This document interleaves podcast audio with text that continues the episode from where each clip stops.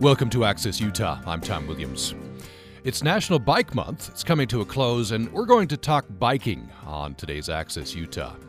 We're going to ask you your biking experience and how do we accommodate each other as bikers and drivers? Uh, most of us have experience both ways. Why do you bike? Is it to save the environment? Is it for recreation, sport, health, perhaps economic reasons? Is your community bike friendly? We'll ask you that. And how do you stay safe out there? We have incidents in the news and on those conflict points. Our guests will include Paul Rogers of the Cache County Bike and Pedestrian Advisory Committee, also Stephanie Tomlin, who's also of BPAC and Aggie Blue Bikes program coordinator. Later in the program, Michael Bluejay, publisher of the website bicyclesafety.com. We're opening the phone lines and email lines for you on biking following the news. Support for Access Utah comes from Crumb Brothers Artisan Bread at 300 South and 300 West in Logan. Open Monday through Saturday until 2 with a changing menu of a specialty salad, French breakfast pastries with local seasonal fruits, and lunch sandwiches. Welcome to Access Utah. I'm Tom Williams.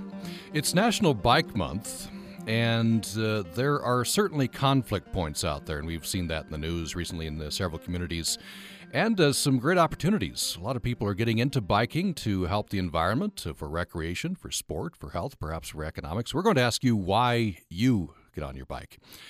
Um, is biking a legitimate form of everyday transportation? Should more of us park our cars in favor of our bicycles? Some of us think so.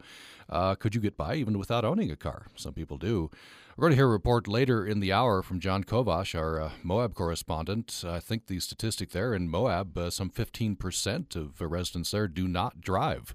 They get on their bikes. Is your community bike friendly? And of course, bike safety is much on our minds. We're going to ask you uh, how you stay safe out there. How can we better accommodate each other as bikers and uh, drivers? A lot of us uh, are on both sides of that. We get in our car for some things and on our bikes for others. We're going to talk about biking on the program today. And with us uh, for the hour in studio is uh, Stephanie Tomlin. Who is uh, with the Cache County Bike and Pedestrian Advisory Committee? She's also Aggie Blue Bikes Program Coordinator and uh, with the USU Sustainability Council. And welcome back to the program. Yeah, thank you. We have with us in studio as well another member of the Cache County Bike and Pedestrian Advisory Committee, Paul Rogers. Thanks for joining us. Hey, Tom. Thanks to be here. And uh, Paul, you work with, at USU. I do. I do. In my other life, I'm a I'm an ecologist. All right. Uh, so the phone lines are open. We're uh, asking you to comment on why do you bike. Very interested in in the reasons. There, there are a lot of reasons, and we're going to, to probe, I think, most uh, closely this this idea of, of, sustainability and helping the environment. Many reasons why why people get on their bicycles, and how can we better accommodate each other as bikers and drivers. Let me start uh, with you, Paul Rogers. Uh, just on a personal level, why why do you bike, and, and h- how often do you bike? Do you you bike for most things? I do, and and uh, Tom, primarily I bike for transportation, and I and I don't think of that as a wild idea at all. I just think of it as very practical. It's a very affordable way to get out around. It's very healthy, and and of course I'm very concerned about our air quality and some env- other environmental issues. So that's the main reason I I, uh, I bike around. But I do uh, about once a week or so I go for a recreational bike, a little longer distance to just uh, for exercise. So there's a couple reasons right there, but. Mm. Uh, I pretty much bike everywhere grocery shopping, go to work, go around town, um, uh, go to social visits, all kinds of things. So, most things you get on your bike? That's right, and to me, it's it, it, in a town like Logan, where we live, a small city. It's just a very pleasurable way to live. It's sort of a lifestyle choice. Yeah. Do you have a car? I do have a car. Uh, we have uh, three drivers in our family and one okay. car currently. Oh, okay. Uh, so you, do, what would what would get you into your car? You get in your car occasionally? Uh, to leave town. oh, okay. A lot. No, I, I, mean I do have to use it occasionally to go uh, if I'm in a, in a hurry or something, or have to pick up something heavy. But I even have a bike trailer, so I've I've picked up you know, heavy things. I guess I go to a little bit greater extent than some other people. Mm-hmm. I've gone shopping for paint, for example, uh, with on a bicycle. So it's, it's not really as hard as you think. So it can be done. It can be done, and it's it's uh, if you think about the cost of this, just the economic side, you could get a pretty nice bike, a trailer, and all of stuff for what you'd cost uh, maybe a quarter of your maintenance of your car a year. Not to mention the cost of the car. Mm. So. Now you mentioned you have a you, you know you have other, other drivers in the family. Do you is, is everyone in the family on board with, uh, with the, your level of biking? Uh, yeah, they pretty much are. Mm-hmm. They are. Uh, they uh, my, my, wife bikes to work up at the USU campus, and my daughter bikes to the high school. So mm, okay, yeah. so we'll we'll talk about this a little more. Um, I think there's a broad range for people who don't get on their bike ever to to, to doing most things like like Paul does. Stephanie, what um, what gets you into biking? Wow, just a, just about everything. I kind of I have Paul's same idea in terms of using cycling as transportation. I think it's I agree completely. It's a very practical form of transportation in Logan, especially when you couple it with uh, the free public transit. It makes it a very um, easy easy way to get around, and you can throw your bike on the bus. And then, you know, if you need to get up some major hills or if you just are kind of in a time crunch, it makes it pretty simple there. Um, I'm also just very involved in the, the recreation. I love uh, mountain biking and, um, you know, cycle touring where you actually carry everything with you and go on multi-day trips as well as you know using going on mountain or road bike rides um, around for you know recreation um, but i'm also into the kind of the maintenance side of it um, I, I enjoy being able to fix my own bike and I find it very, you know, empowering to be able to teach other people how and kind of the simplicity of it and, you know, make little adjustments here. And you, like, I like to watch people's face light up when they realize, wow, that wasn't as hard as I thought it was. So that's kind of another element. Um, that's more of the Aggie Blue Bike side of thing. That's what we do at Aggie Blue Bikes is we teach people, you know, how to fix their own bike. Um, and I think that's a huge component of, of cycling, you know, having that ability to make even just minor fixes that'll keep you out on the road, um, you know, kind of eliminating that fear of well i don't want a bike because what happens if i get a flat tire you know it just it's a really powerful thing empowering thing especially for a woman to be honest um, mm. you know women tend to be you know they're just a little bit more nervous about it and rightfully so so to be able to teach um, other women about it i think is a is a huge thing that i really enjoy mm. so it's basically all aspects of my life to be honest interesting do you find that with, with friends and, and people you talk to if you if you get into biking in a big way it's just becomes a big part of your lifestyle I, I, do. It's, it's, just second nature. Mm-hmm. Uh, for us, we live uh, down in the center part of town. We can get to all of our basic needs, and, and many of our friends live within a, within a few miles. It's an easy bike ride. And uh, you know, another aspect of this is when you show up to work or you show up somewhere, you're just a little bit more invigorated, as opposed to sitting in the car. Oftentimes, tension is building, and you're not getting exercise. With just a mild amount of exercise, you show up to work uh, more alert and more invigorated. So that's mm-hmm. another aspect of this. Uh, what, about the other side of that? You're invigorated, mm-hmm. but uh, I'll put this delicately the, the, the hygiene side. Uh, right. I, I, a lot of bikers are in shape, I guess, so you don't. Now, if I were to ride up the hill, and I did once with for National Biking Month yeah. uh, Day. I, I had to lie on the floor of my office for a good half hour because I was so out of shape. I, I, and I'm not exaggerating there.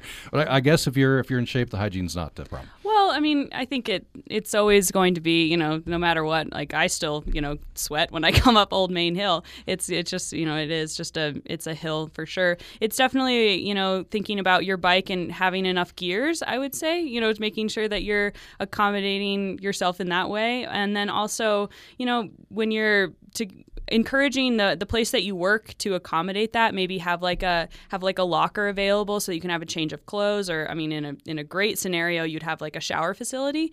Um, but i would i would argue that you know it's it's a little bit less of an issue than maybe um, you know you just have to be kind of conscious about it and make sure you're packing like a rain jacket. I unfortunately got caught in that rainstorm last night coming home but you know it just it kind of happens. But you know having that rain jacket or those rain pants available or or cycling in the morning when it's cooler or something. So just kind of looking for little you know tricks here and there to make it um, to make it less basically of a, of a hygiene issue. Mm. Anything to add to that? Uh, yeah, it just those are great tips. And another one that's sort of a, I call a cheater tip, but it's very very much encouraged here in uh, Logan, for example, is that there's a big hill to get up for many people to get to the university. Well, we have the option of putting our bicycle on a bus, as Stephanie mentioned earlier, and so I encourage people, especially as they're starting out, right. to bike halfway and take the bus up the hill. Right. And as they become more in shape, the issue of uh, overexerting yourself, uh, you might say, that doesn't come up as much. Um, we are talking about biking on the program today, and uh, we're asking you why you bike. We've heard uh, from our guests here in studio, uh, Stephanie Tomlin, who's with Aggie Blue Bikes uh, program, and we're also uh, talking with Paul Rogers with the Cache County Bike and Pedestrian Advisory Committee. Stephanie's also on that uh, committee. We're asking you, why do you bike? Is it to help the environment? Is it part of your lifestyle? Um, is it for recreation, sport? Maybe it's an economic decision. I think some people do that. You can't afford the car. Um, and we're asking you, is your community bike friendly? If not, how could you make it more bike friendly? And we're going to be getting into bike safety. There have been some uh, publicized cases recently, and there always are, uh, how we accommodate each other as bikers and drivers. How can we do that better? The number is 1 800 826 1495, 1 800 826 1495, or you can reach us at upraccess at gmail.com, upraccess at gmail.com, also on Facebook and Twitter. The number 1 800 826 1495, and you can reach us at upraccess at gmail.com. I want to explore a little further this idea of uh, biking as transportation.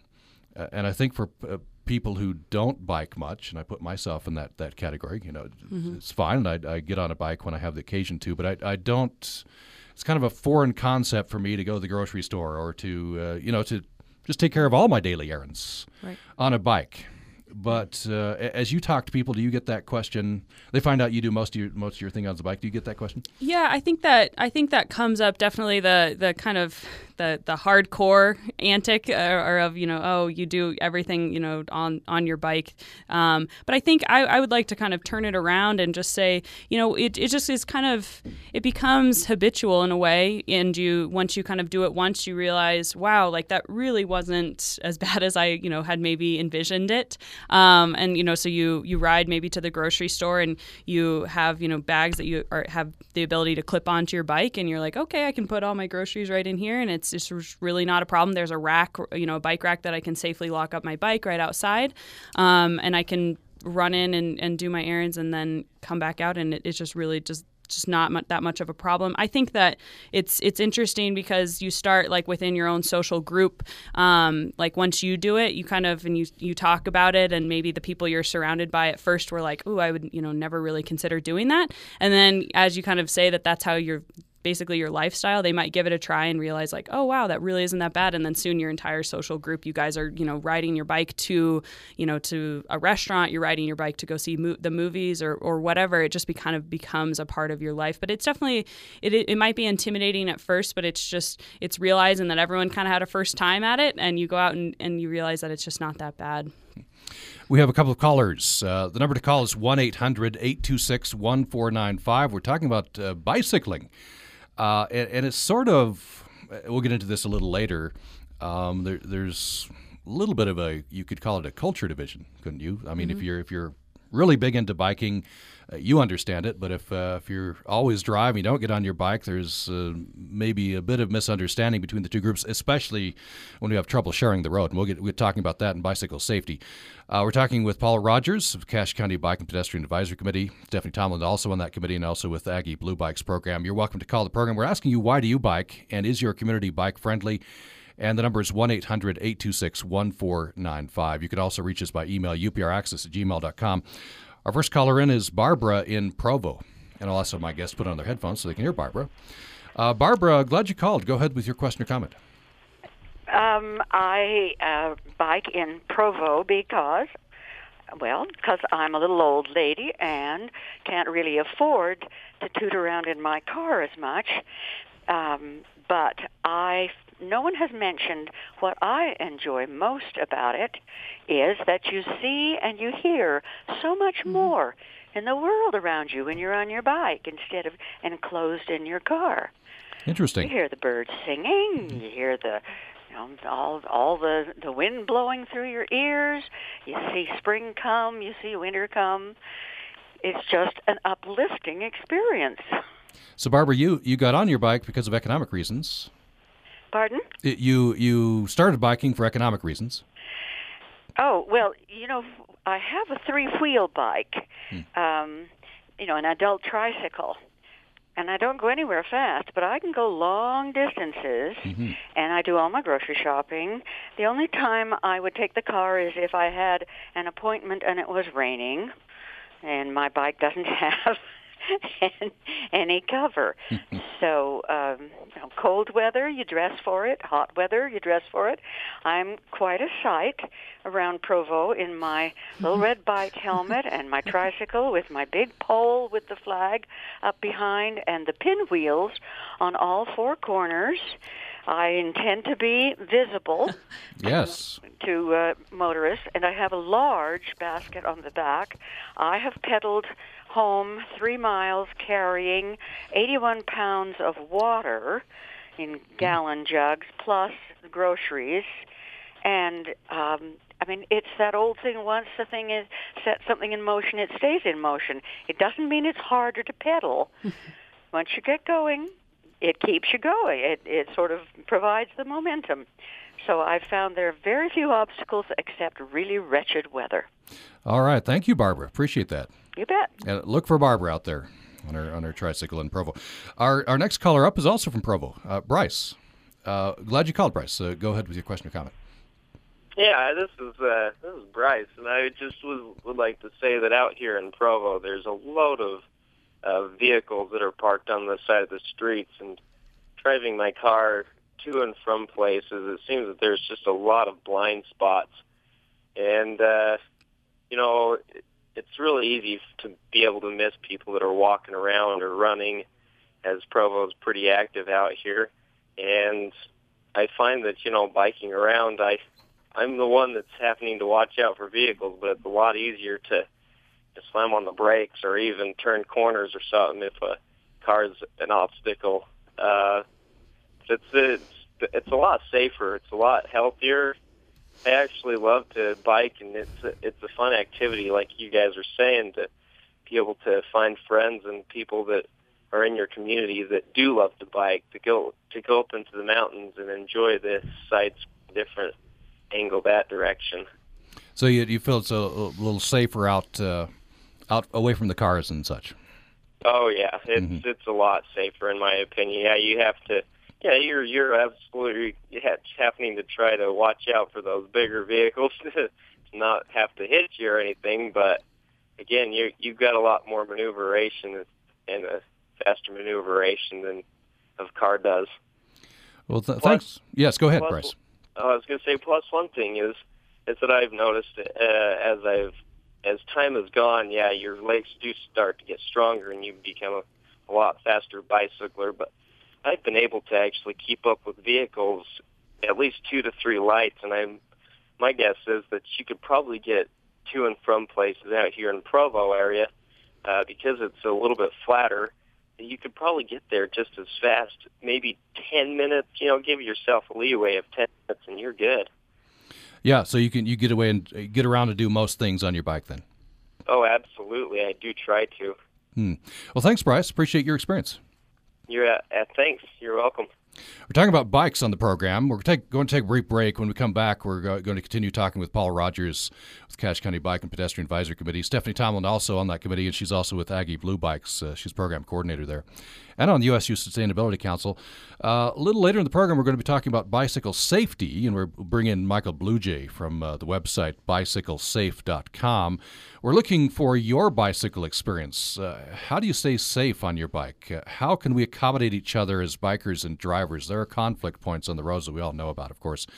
Uh, is your community bike friendly? And we're asking you, why do you bike?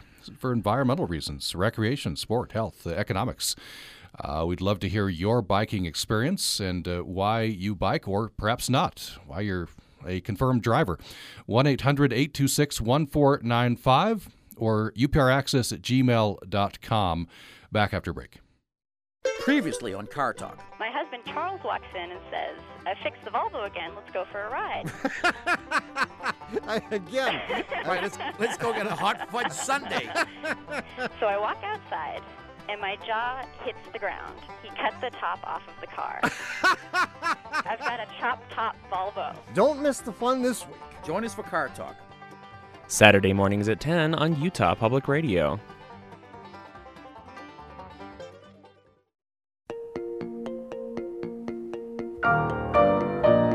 Good fences make good neighbors, Robert Frost writes in Mending Wall. Is he right? I guess it depends on who your neighbors are. I'm Jim Fleming. Next time, on To the Best of Our Knowledge, how brilliance and the dark heart of humanity live right next door. It's to the best of our knowledge from PRI, Public Radio International. Sunday mornings at 9 on Utah Public Radio.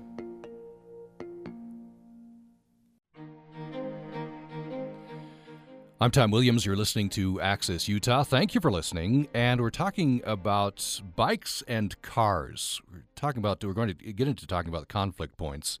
How can we better accommodate each other as bikers and drivers? Uh, how do you stay safe out there? And why do you bike? We've heard a lot of reasons. We'd love to know the reason you get on your bike, and uh, love to know how uh, how how far you take it. Uh, do, do, you do everything? Uh, just about everything, like our our guests in the studio here, or do you just get on bike for recreation?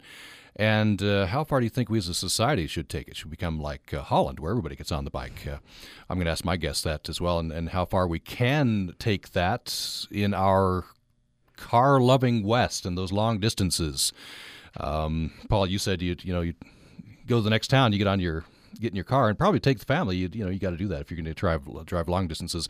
Talk about all of these things. The number is 1 800 826 1495. 1 800 826 1495.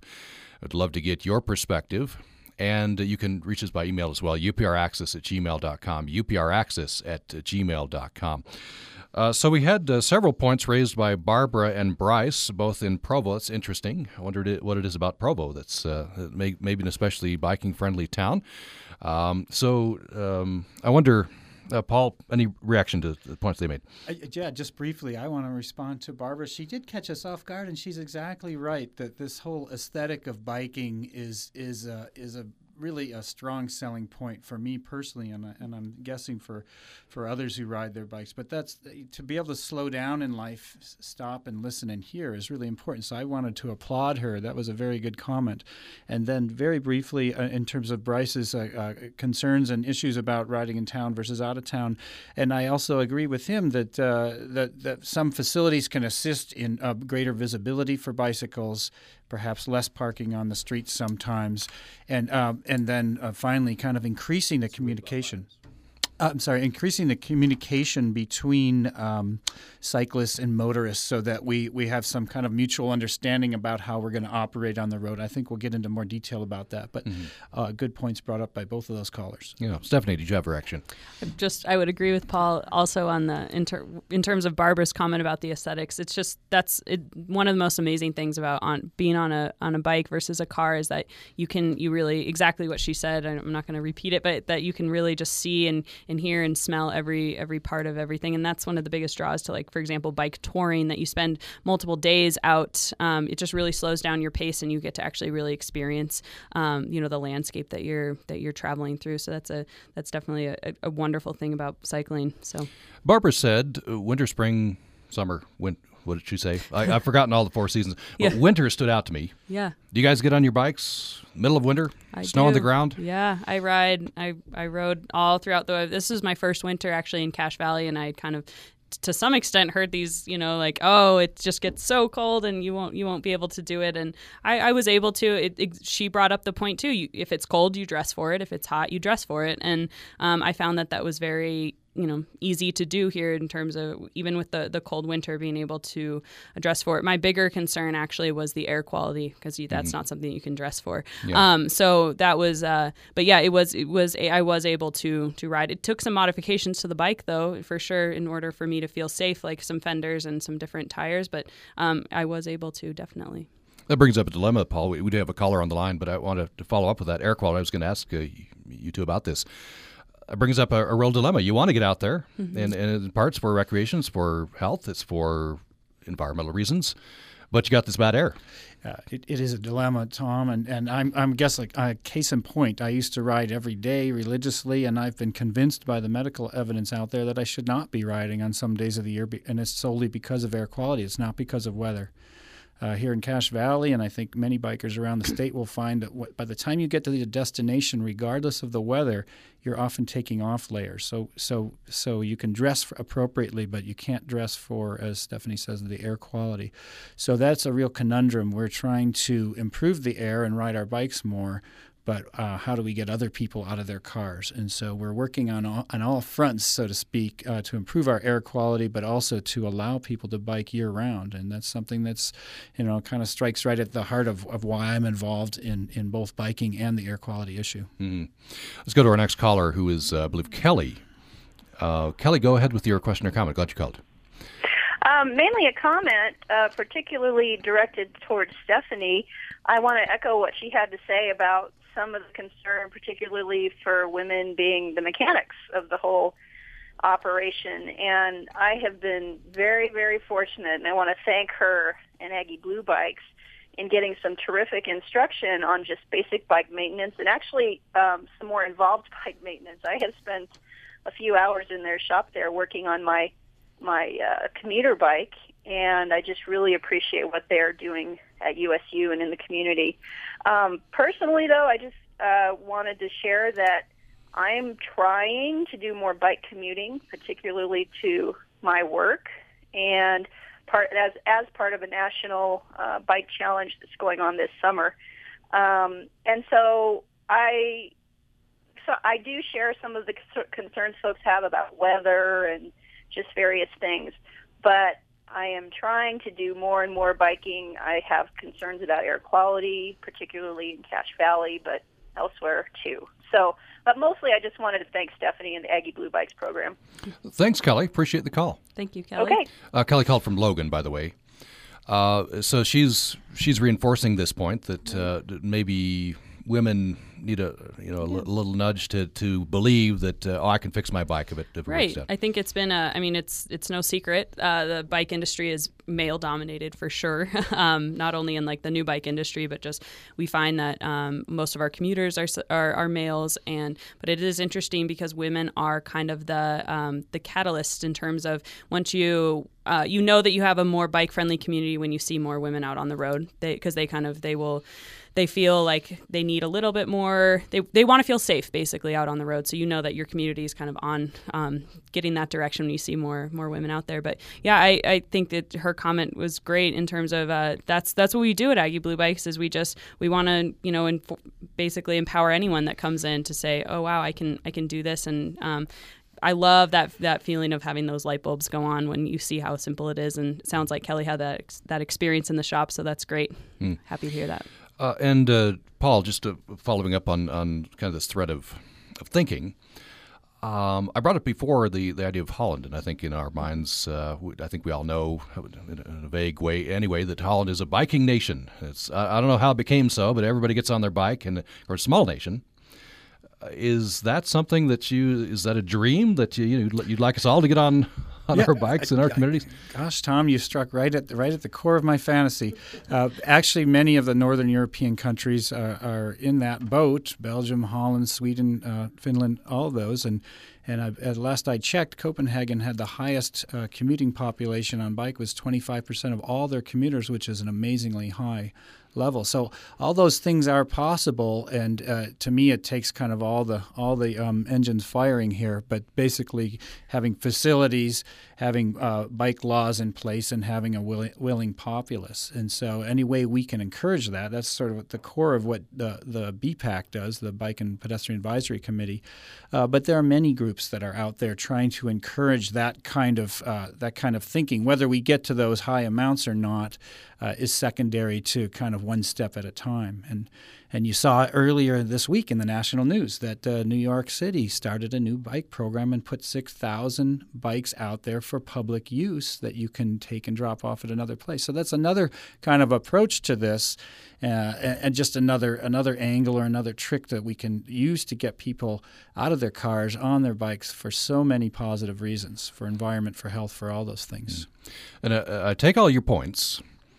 But uh, here in the West, and in Utah included, uh, uh, we're famous for loving our cars, aren't we? So how do you how do you make that transit? You're not going to get everybody, but how do you get more people?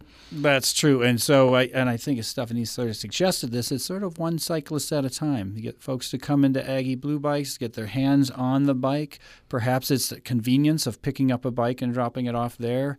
Uh, perhaps it's just the the sort of Barbara's angle on things here is just to slow down and enjoy the aesthetic. Think about your quality of life. Do you want to get to work frustrated or kind of you know tensed up, or do you want to get there and and, and get some exercise on the way and, and be a little bit more relaxed? There's so many different ways at this, and there's so many hooks that will bring different folks in. Uh, but uh, you're right. We're, we're battling, battling a car culture, and nationally, and of course regionally as well here. And so we do that a little bit at a time. We try to uh, emphasize the um, positive aspects of, of biking as transportation. We do have a caller, uh, and we're going to bring in shortly uh, Michael Bluejay. We're going to talk about uh, bike safety. Uh, he's publisher of uh, BicycleSafe.com. First, our caller, Margaret in Vernal. Margaret, uh, glad you called. Go ahead with your question or comment. Oh, good morning. Well, it's not really a question. It's a comment that I think might be helpful. Um, and that is if they built bike lanes, say, parallel to the uh, pedestrian walking path, uh, so that the uh, bicycles weren't actually in amongst the cars on the road. So you separate them out and I think that's sort of safer, and and also would cause much less less frustration for the motorists. Yeah, that's a great idea. And some towns do have those. I, I, know we have a few in Logan, probably not as many as our guests would like. I'm not sure if there are any in, in Vernal. You know, uh, I don't think so. Yeah. But we, we had them in England um, before World War II. Yeah. And uh, they were used quite a bit. Uh, in in your experience in that in, in that time, were there a lot of bicyclists? Do you think more biking than goes on in Utah at this point? Um, well, I guess I was in a in a country area for, mo- for most of the way that I, I used to have to cycle to work, to school if I wanted to stay after school. Yeah. And um, it was just between two smaller towns where there was a bike path parallel to a walking path along the road. Hmm and uh, it certainly was a lot safer to, to ride on that than it was on the regular roads. Hmm. Well, thank you, Margaret. Appreciate that. But, thank you. But Mar- I think, you know, when you're um, planning something, uh, that ought to be considered because we do have quite a lot of space here that we ought to be able to manage something like that. Yeah, I think that is true. Sometimes we look at the roads and, and, and think that those those those byways aren't planned uh, sufficiently for, for bicyclists. Mm-hmm. Appreciate that, Margaret. thank you. Margaret, Margaret called from Vernal. You can call anywhere you're listening, 1 800 826 1495. How can we better accommodate each other as bikers and drivers? How do you stay safe? Why do you bike? Is your community bike friendly? Some questions that we're uh, seeking answers from you on. We're very curious to, to hear your biking experience. The number is 1 800 826 1495, 1 800 826 1495, or upraccess at gmail.com, upraccess at gmail.com. And uh, now we bring in um, Michael Bluejay, who is uh, with uh, BicycleSafety.com. Michael Bluejay, welcome to the program. Thank you very much. And by the way, it's BicycleSafe.com. Bi- Bicycle Safe, thank you. Um, I want to jump in right away because I just heard you. The question you had asked one of your other guests is how do we get more people on bikes? And then your very, the caller you said, the caller you took, had the answer for you. One of the answers suggested bike lanes we see that that's one thing that gets people on bikes. They're scared. The thing that keeps people from riding is that they're worried about uh, their safety, and the thing that makes them feel safe is bike lanes. So, hmm. bike lanes help get people on bikes for sure. Uh, I'm uh, I've asked my previous my guests, current guests in studio, this question. I'll ask you: Do you do you bike a lot? Absolutely. I don't own a car. I don't have a driver's license. Interesting. So you're you're on the far end of this. yes. And you find you can do everything you need to do on a bike. Absolutely, and I'll, I'll point out I live in Austin, Texas. It's a smaller city than some, uh, but uh, um, you know it's uh, it's a perfect size for biking. It's not it's so uh, uh, and uh, there are more hills here than some places. But then again, San Francisco has even more hills, and they have uh, even a higher percentage of bicyclists. But uh, yes, I'm able to f- do everything I need to. Yesterday, I bought a uh, bookcase and a desk and hold it home on a large trailer that I have. Interesting. So I imagine you have people who, uh, you know, respond to you once they learn this with amazement. I'm guessing they, they say, yeah, You don't own a car? How can you not own a car? That's right, exactly. But that's one of the reasons I do it. I want to, you know, um, you know, uh, be the change I want to see in the world. Uh, you know, I've always maintained that as soon as I need a car, I'll have one, but I haven't needed one yet, so I haven't bought one. And I, I want to show people that if I can go, you know, I'm almost 46. If I can go my whole adult life without owning a motor vehicle, then they can try it at least one day a week. Uh, let's go to our next caller, Nancy. Uh, Nancy, welcome to the program. Thank you. Go ahead with your question or comment.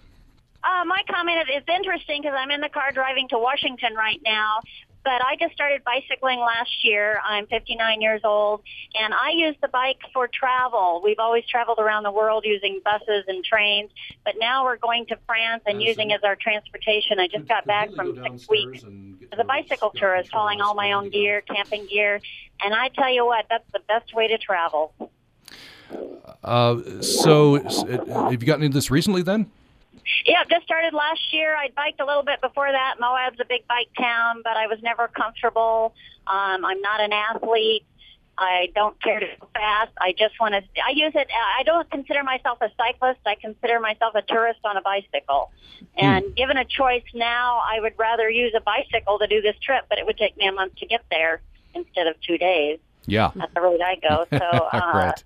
You know, and, and and we're rural people where we live in Moab, so I wouldn't be able to get home in time with the ice cream kind of thing if I used it for the store. But I would give anything to live where I could use a bicycle constantly. I love it. So, y- so you're in Moab, but it's kind of a kind of counterintuitive. I, I thought Moab was a very bike friendly town. Oh, it is. It's incredibly bike friendly, but I live 20 miles south of town. Okay. Um, and it, that doesn't make for easy commuting, you know, when you have stuff to take to town and bring home, that kind of thing. But yeah, oh yeah, everybody's on a bike in Moab, so it's, yeah, it's a perfect place if you live in town. Okay. Thanks, Nancy. Appreciate that. Thank you. Bye. We got, we got a report coming up from John Kovash, our Moab correspondent. Uh, some interesting things going on in planning. Margaret brought that up uh, with regard to, uh, to to bikes in Moab. Uh, I want to uh, jump in now to uh, to the idea of safety, and uh, we'll start with Michael Bluejay on this. You have a whole uh, website, bicyclesafe.com. What are some things that you encounter as a bicyclist, and, and how do you uh, how do you counteract that? How do you become safe? Good question. Um, you know, what you hear for standard bicycle safety advice is, you know, wear a helmet and uh, follow the law, and that's those things are really insufficient. That's not enough to keep you safe on the road, not by a long shot, because we know there are so many cyclists who get injured and even killed, even though they were wearing a helmet and even though they were following the law. And I can give you, uh, uh, you know, m- many examples. I'll give you uh, one. Uh, this is probably the biggest myth that it's safer to ride on the sidewalk, and so we see people riding their bikes on the sidewalk, even though in most in most jurisdictions it's not against the law, because they feel it's safer to be separated from the cars. Well, the problem is that at some point you have to come off that sidewalk, usually to cross the street, and at that point, that's when a, right, a, a vehicle turning right can't see you because you're moving much faster than pedestrians. You come off that sidewalk and they can just nail you right there. Or uh, cars that are coming in and out of driveways. So, in fact, if you look at the numbers, the last time I checked, uh, you were actually 19 times more likely to get hurt biking on the sidewalk than biking the street where you're clearly visible to other motorists. So that would be the first thing I would suggest to your listeners. Uh, another thing is that it is not illegal to ride too close to parked cars. It's not illegal at all, but if you do that, you have the risk that a uh, motor uh, motorist exiting their vehicle will open their door in your path. You can run right into the door and then uh, fall into traffic and get hit by another vehicle. And I have a long list on my website of cyclists who were killed in this very manner. We call it the door prize. So those are a couple of examples of uh, things that cyclists can look out for to make sure that they're safe on the road. Stephanie, you were nodding your head on a couple of these things. Um, I just would I would agree completely with the, the sidewalk riding. I think that that's something that we see at least. Uh, so uh, up at Aggie Blue Bikes, you know, I, I hear a lot of that um, happening, and we actually require all of our users if they use one of our three month rentals to, to take a safety quiz. And I specifically um, oriented a, a couple of the questions about that because I, I agree wholeheartedly that that's kind of a common misconception of um, you know that it's safer because exactly you're moving yourself away from the cars, but it's just you know site or uh, vehicles are not expecting um, some something to be moving that fast on a sidewalk. You think sidewalk and you think pedestrians, they move much slower. So exactly when people are pulling, when cars are pulling out of you know driveways or even I would say you know on on business on business roads you know like a um, drive through or anything like that it's they they're not expecting to see a, a, bicyclist there and they won't they usually go faster and that's when you get um, you know the probable incidents happening there so want to ask uh, what you Paul what are some tips you would give people on on safety how to stay safe well, uh, we're definitely pushing the helmets here. I don't want to uh, downplay the helmet thing here. Um, in the state of Utah, the Department of Transportation and the Department of Public Health uh, and Safety are really pushing helmets. Matter of fact, they were giving away free helmets here recently, and I was really surprised. I looked at these statistics, and uh, and, and sorry uh, for the national audience or Michael, but uh, just for Utah. Uh, for example, elementary school kids, only 23% of kids are wearing helmets. Um, and so I'm not saying that helmets are the be all end all, but I think they're sort of a starting point that when we get people on bikes, uh, we want them to wear helmets. And by the way, that elementary school uh, was the highest level of accident, injury, and even death. So there's a correspondence there, and most of those uh, come from head injuries. So we need to teach kids early uh, that uh, that you need to take those precautions, and one of them is just put the helmet on you remember years ago when when it was it was such a hassle to wear a seatbelt, and it just became something that was uh, that was uh, almost subconscious. You put it on every day, and you don't even notice it anymore. Well, we want to get that way with helmets, so that's a starting point. But some of the other things, as being visible, being predictable, that Michael has already alluded to. Uh, and being legal, so riding with the with the um, the traffic rules and such, uh, all those things will get us there but we want people to first we want to encourage them to get out and we also want to encourage them to be safe when they when they do get out on their bikes. We're going to take a brief Can I comment on the helmets? Yes go ahead and then we'll take a brief break. Okay, I want to say, as the author of BicycleSafe.com, helmets are the least important part of bicycle safety. And among people who've actually looked at helmets, that uh, statement is not controversial. It's controversial among the general public because there's an assumption that helmets will make you safe. But actually, if you look at the research, it's it's kind of the opposite. Helmet use surged in the 1990s in the United States, and at the same time, we we saw helmet we saw head injuries among cyclists also surge. They didn't go they didn't stay the same. They didn't go down as helmet use increased. Head injuries also went up. And the reason for this is that while helmets help in some cases, they hurt in some other cases. Uh, some uh, research at the University of Bath showed that uh, people who wore helmets were passed uh, uh, much more closely by motor vehicles because they're perceived as being more vulnerable. So it balances out. If you look, you know, the United States, we have the highest rate of helmet use. We also have the highest rate of head injuries. If you look at the European countries you're talking about earlier, they have the lowest rate of helmet use and they have the lowest rate of head injuries. So if there is a protective value of, vel- of helmets overall, a net overall protective value, it's so small that it's hard to measure. And that's why I don't wear one. Uh, the other thing we have to consider is if we're always, you know, hammering that everyone has to wear a helmet to be safe, we're sending the message that cycling is so incredibly dangerous that you have to wear safety equipment to do that, and that's that's at odds with the idea of trying to encourage people to bike. Who wants to get on a bike and ride if they're going to feel that it's, you know, so incredibly dangerous that they have to wear special safety equipment to do that? You know, we don't tell people, who, we don't tell pedestrians they have to wear helmets. We don't tell motorists they have to wear helmets, but those road users are also subject to the risks of using the road. So, you know, I want to throw that out there uh, that helmets are, you know, well, I don't, I don't say people shouldn't wear helmets. They can wear them if they want to. Uh, I just think the evidence isn't there that there's this overwhelming safety benefit, and it shouldn't be. It's not the first message we should be telling people. The first message for being safe on the road is learning how to ride safely. Uh, rebuttal from from Paul. I, I know uh, at least the state well, of Utah I, is is encouraging people to yeah, the state is certainly encouraging people. My, the statistics I have in front of me say something different, but I don't want to get in a, in a fight about that. I agree with Michael that, that you should ride safely, that you should uh, understand the laws. I, I happen to feel that you'll be safer if we have uh, better facilities. Uh, but I don't think this is the time or the place to kind of get in a statistical war here. Uh, and, let's maybe just leave it at that. I think that it's it's a good idea to wear a helmet, uh, but we want you out there and to ride safe and to be alert uh, at all times and, and to be visible. That's a really big thing too. Uh, and, and perhaps it has something to do with where you live, your locale. Uh, um, in Utah, it's um, a little bit, people are maybe not quite as aware of cyclists being on the road, and, and so that the, the, the many things we can do to be more visible and to interact with the, with the driving traffic uh, safely, uh, the better off we're going to be. We'll talk more on bicycle safety, and uh, we're going to talk a little bit more on how we can uh, plan better as communities and better awareness and how we accommodate each other as bikers and drivers. We continue our discussion on biking, and we're talking with Paul Rogers of Cache County Bike and Pedestrian Advisory Committee. We have with Stephanie Tomlin, who's also on that committee and is with Aggie Blue Bikes. And uh, we have Michael Bluejay, who's publisher of the website bicyclesafe.com. You're welcome to join the conversation. We're asking you why you bike. How do you stay safe? Is your community bike friendly? 1 800 826 1495. 1 800 826 1495, or you can join us at upraccess at gmail.com. upraccess at gmail.com. Back after a break. Waste not. Leaking toilets are the number one cause for high water bills. You can place a few drops of food coloring into your tank to check for leaks. If the food coloring appears in the bowl without flushing, you have a small leak. Waste Not is made possible by the Logan City Public Works Water Conservation Department. Information at loganutah.org slash publicworks.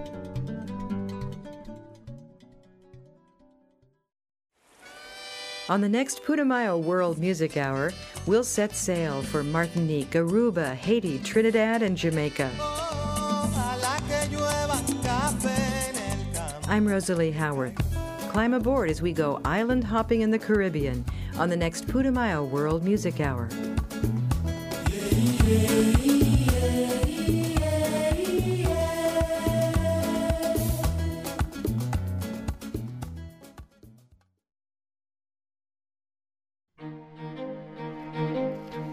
We're talking bikes and cars. We're talking bike safety. We're asking you why you bike. Is your community bike friendly? How do you stay safe out there? And uh, that's the topic that we've got onto right now. And we're talking with um, Paul Rogers, Cache County Bike and Pedestrian Advisory Committee. Stephanie Tomlin is also on that committee, and she's with Aggie Blue Bikes and a member of USU Sustainability Council. And with us is Michael Bluejay, publisher of the website bicyclesafe.com. Let me start with this question, Michael Bluejay. Um, you know, we, are always talking about how we can better uh, have uh, drivers beware of bicyclists. Of course, bicyclists need to uh, obey the law as well. We need to accommodate each other. But isn't it always going to be drivers who maybe share the bigger part of this responsibility because you got the you know the two ton vehicle? Sure. I mean, you know, um, you know, drivers and bicyclists both break the law sometimes. The difference is when drivers do it, they often hurt and kill people. You know, when a bicyclist breaks the law, they're usually not putting anyone but themselves at risk. So how how to get that word out? To, how to get drivers more aware? I don't have an answer for that. Mm, okay. I'll defer to Paul and Stephanie. all right. Well, do you, do you have some ideas on that?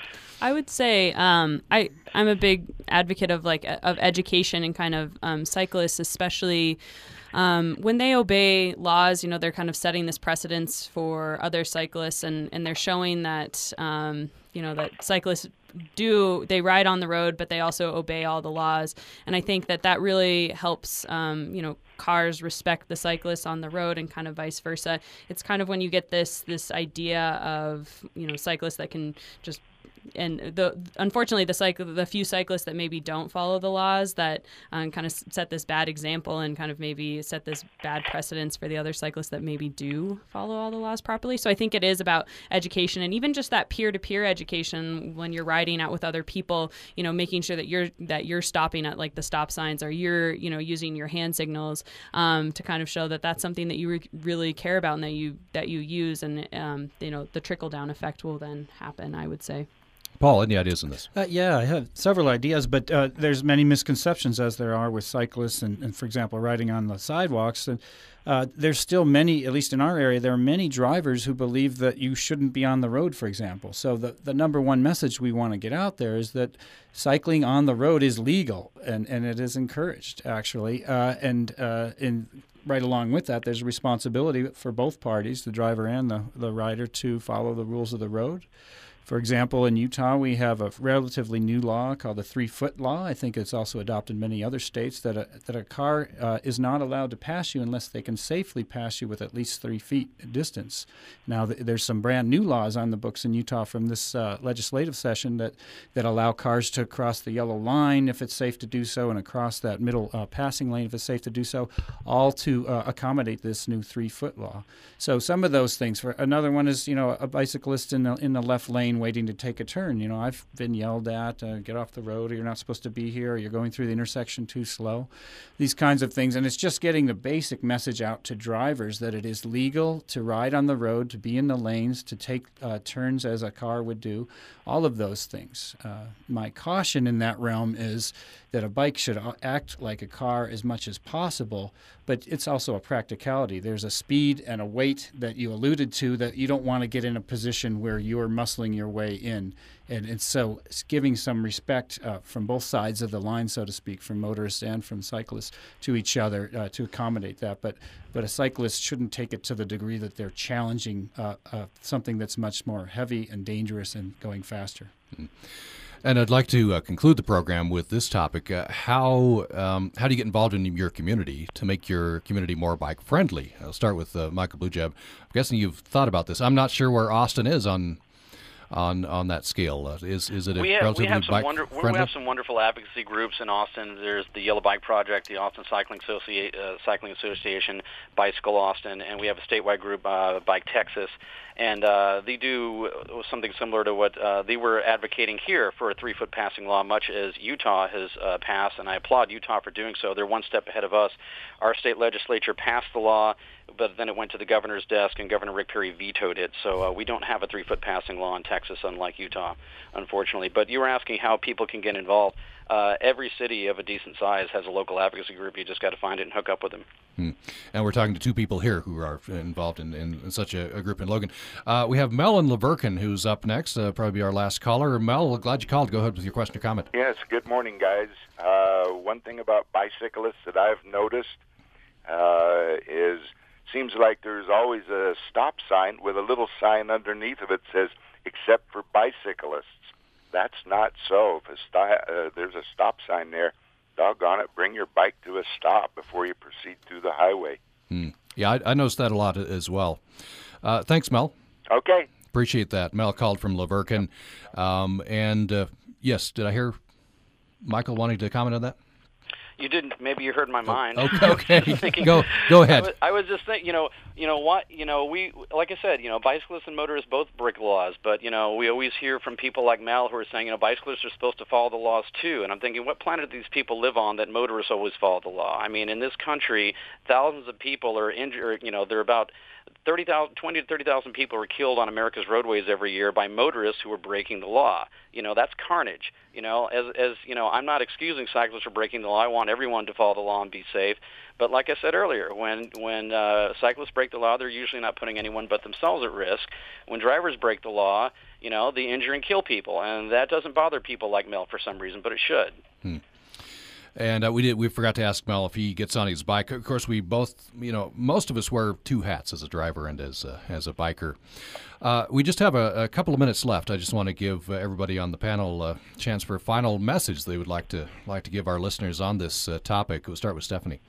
Great. Well, um, I mean, I I would just like to. There's many resources online that you can use to help you learn information about if you're if there's certain things about cycling that you're unsure of. One of which that I I really like a lot is cyclingsavvy.org. It's actually a group out of Florida, um, and they have some great resources, some tips, actually some really great animations that help kind of uh, show give you a bird's eye view of of some of these important cycling tips that we you know we're talking about on the show today. But also just you know if you're in the in the local Cache Valley area, make sure that you know you know about Aggie Blue Bikes and the services we offer up there, and you know definitely stop by. We're open nine to five Monday through Friday. We're a great resource and um, up in Cache Valley. Michael, uh, final words on this topic.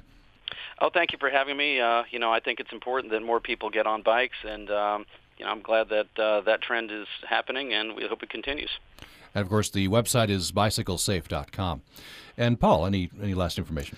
Uh, yeah, sure. If folks want to be involved in our local um, bike and pedestrian advisory committee, they can just uh, they can just uh, search for uh, Cache County BPAC. That's BPAC, and they'll find us. Uh, also, a couple other websites: uh, SafeRoute.org for Utah. Um, nationally, uh, BikeLeague.org. That's the League of American uh, Bicyclists. A lot of great information there, and particularly, we didn't get into too deep about uh, having a bike. Uh, bike friendly community certification. And then finally, uh, UtahBikes.org is another excellent organization. Almost all of these will have uh, information about safety as well as advocacy as well as facilities in your community. And uh, we uh, encourage you to go to all of those uh, sites to get more information.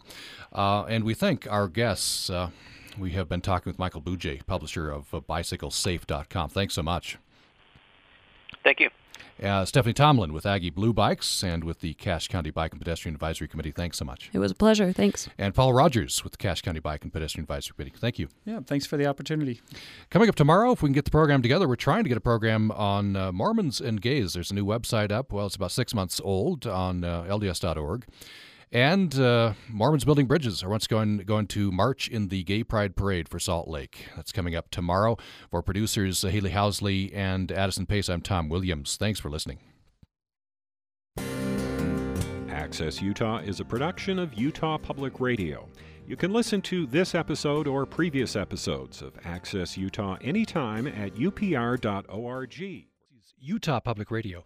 KUSR HD1 89.5 Logan, KUSK HD1 88.5 Vernal, KUSL HD1 89.3 Richfield, KUST HD1 88.7 Moab, and KUSU FM HD1 91.5 Logan.